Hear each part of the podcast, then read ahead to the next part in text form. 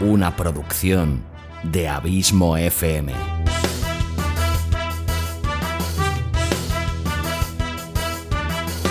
¿Quieres disfrutar de tu tiempo libre escuchando grandes historias, audiolibros y relatos? Un podcast literalmente literario.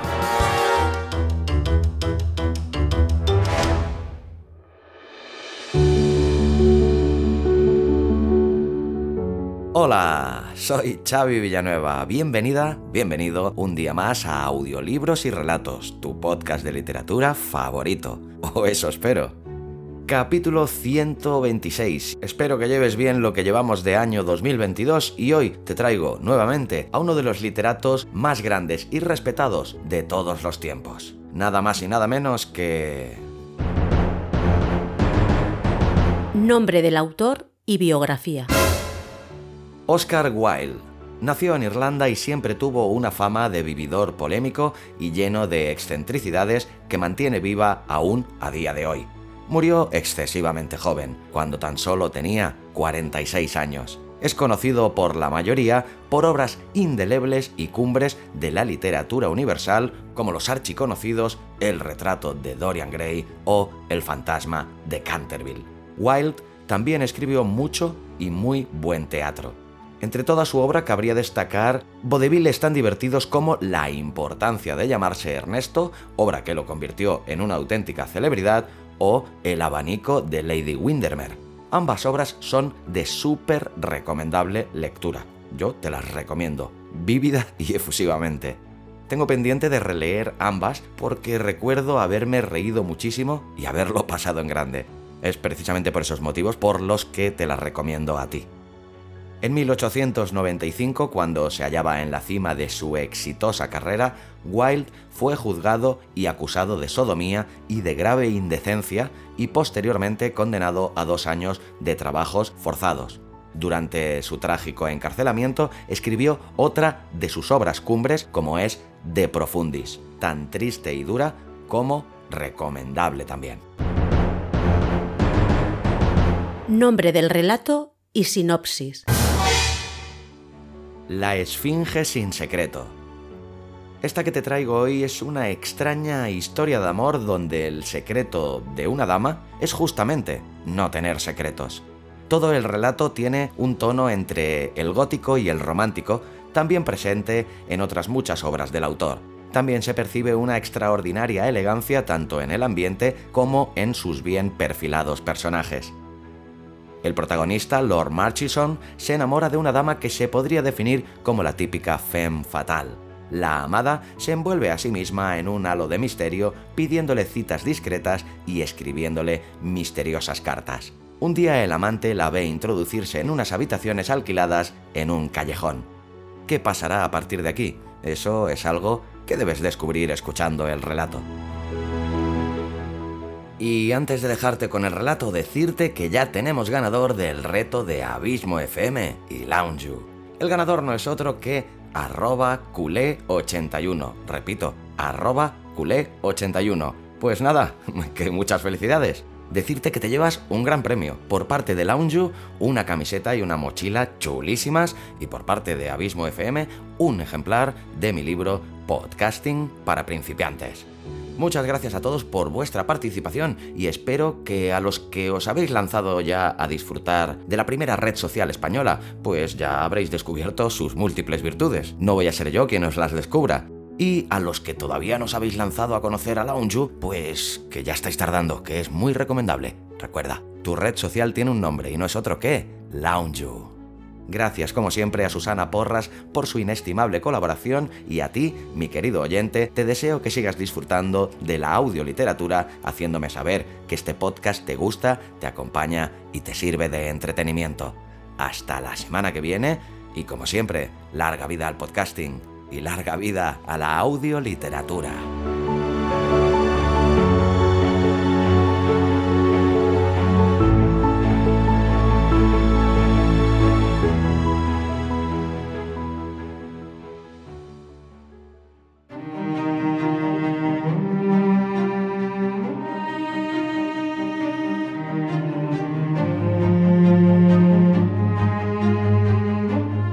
Esfinge sin secreto, de Oscar Wilde.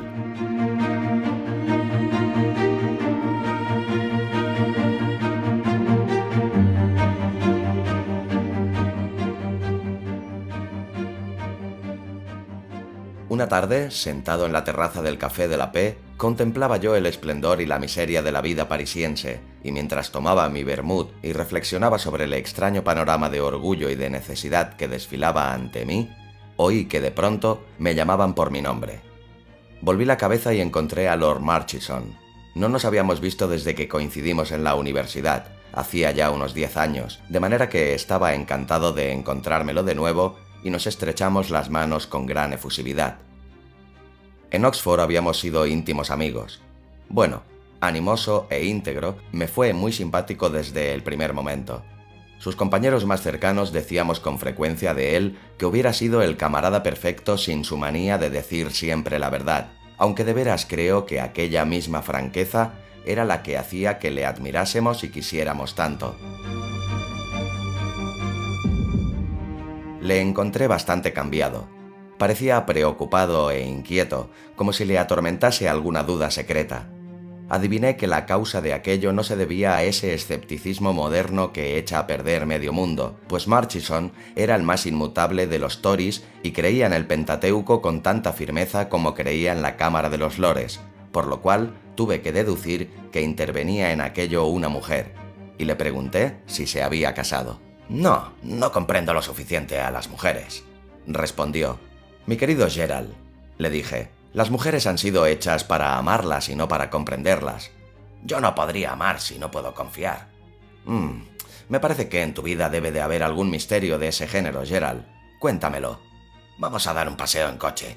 Hay aquí demasiada gente, contestó Gerald poniéndose en pie. No, no, ese coche amarillo no. Del color que quieras, pero de ese no. Aquel verde oscuro, por ejemplo y unos minutos después bajábamos por el boulevard en dirección a la Madeleine. ¿A dónde vamos? pregunté. Oh, a donde quieras, respondió él. Al restaurante del Bois. Podemos quedarnos allí a cenar y así me contarás todo cuanto se refiera a tu vida. Antes quisiera que me contases algo de la tuya, de ese misterio sobre todo. Sacó de su bolsillo un tarjetero de marroquinería con cierre de plata y me lo entregó. Lo abrí. Dentro había la fotografía de una mujer, era alta y esbelta, extrañamente pintoresca, con unos grandes ojos vagarosos y el pelo suelto. Su aspecto era el de una clairvoyante e iba envuelta en ricas pieles. ¿Qué te parece esa cara? me preguntó Marchison. ¿Inspira confianza? La examiné con toda atención. Me parecía la cara de una persona que guarda un secreto, pero no hubiese podido afirmar si ese secreto era bueno o malo.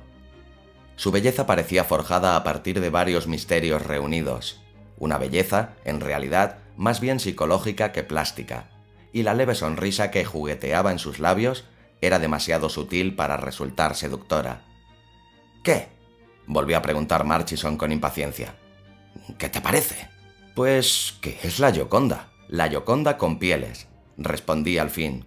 Cuéntame todo cuanto se refiera a ella. Ahora no, después de cenar y nos pusimos a hablar de otras cosas.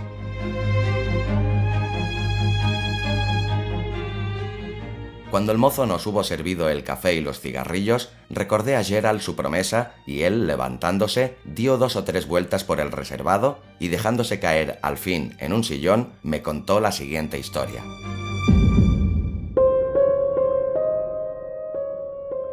Una noche, Bajaba yo por Bond Street sobre las 5 en punto cuando hubo una terrible colisión de carruajes que interrumpió el tráfico durante unos minutos. Junto a la acera había parado un pequeño Brougham amarillo que sin saber por qué atrajo mi atención. Al pasar junto a él vi asomarse la cara que te he mostrado. En el acto me fascinó. Durante toda aquella noche y todo el día siguiente solo pensé en ella. Me estuve paseando de arriba abajo por Bond Street, escudriñando todos los coches, en espera del Brougham amarillo, pero no conseguí descubrir a Mabel Inconnu, hasta el punto de que acabé por sospechar que todo aquello había sido un sueño. Sobre una semana después me hallaba en casa de Madame de Rastel, que me había invitado a cenar. La cena debía comenzar a las ocho, pero eran ya las ocho y media y seguíamos todos esperando en el salón. Por fin, el criado abrió la puerta y anunció a Lady Alroy. Era la mujer que había estado buscando. Entró a paso lento, parecía resplandecer como un rayo de luna en su vestido de encaje gris, y con inmensa alegría fui el designado para darle el brazo hasta el comedor y sentarme a su lado. Ya acomodados, le dije con la mayor inocencia. Me parece que la vi a usted al pasar la otra noche por Bond Street, Lady Alroy. Palideció intensamente y me dijo en voz baja. Le ruego que no hable usted tan alto. Podrían oírle. Consternado ante mi mal comienzo me lancé, sin saber lo que decía, a opinar sobre el teatro francés. Ella hablaba muy poco y siempre con aquella voz baja y musical, como si temiera que alguien la escuchase. Me sentí apasionada y estúpidamente enamorado, con mi curiosidad excitada hasta lo indecible por aquella indefinible atmósfera de misterio que la rodeaba. Al marcharse, cosa que hizo poco después de concluir la cena, le pregunté si me permitiría ir a su casa a visitarla. Vaciló un instante, miró a su alrededor como para comprobar que nadie nos oía y me dijo entonces. Sí, mañana, a las cinco menos cuarto. Como supondrás, rogué a Madame de Rastel que me diera detalles sobre ella, pero todo lo que me pudo decir es que era viuda y tenía una hermosa casa en Park Lane. Y aprovechando que en aquel momento un aburrido científico iniciaba una disertación sobre las viudas, donde desarrollaba la tesis de la supervivencia de los más aptos a nivel matrimonial, me despedí y regresé a mi casa. Al día siguiente, puntual, acudí a Park Lane, pero el mayordomo me dijo que Lady Alroy acababa de salir. Desconsolado y sorprendido, me fui al club y después de maduras reflexiones le escribí una carta rogándole que me permitiese probar si otra vez era más afortunado. Pasaron varios días sin obtener respuesta, pero al fin recibí un tarjetón en el que ella me comunicaba que el domingo próximo estaría en su casa a las 4 y traía este extraordinario postscriptum. Le ruego que no vuelva a escribirme aquí. Ya le explicaré cuando nos veamos. El domingo me recibió y estuvo encantadora, pero cuando iba a retirarme me rogó que si se me ocurría escribirle de nuevo, lo hiciese dirigiendo mi carta a la señora Knox, encargada de la biblioteca Whitaker, en Green Street. Tengo ciertas razones que me impiden recibir cartas en mi propia casa.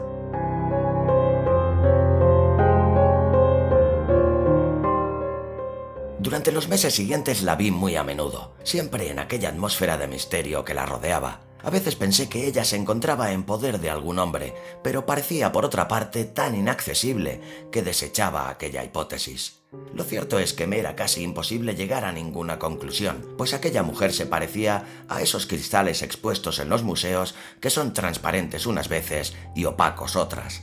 Al fin me decidí a pedir su mano. Estaba harto de aquellas incesantes precauciones y misterios que imponía a mis visitas y a las pocas cartas que le dirigía. Por eso le escribí a la biblioteca preguntándole si podía recibirme el lunes siguiente a las seis de la tarde.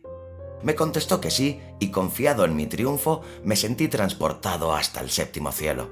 Estaba locamente enamorado de ella, a pesar de todo aquel misterio. Pensaba entonces, o a causa de él, como veo ahora con claridad. No era a ella quien yo amaba. Lo que me turbaba y me hacía perder la cabeza era aquel misterio. ¿Por qué la casualidad me puso sobre la pista? Eh, entonces, ¿descubriste el misterio?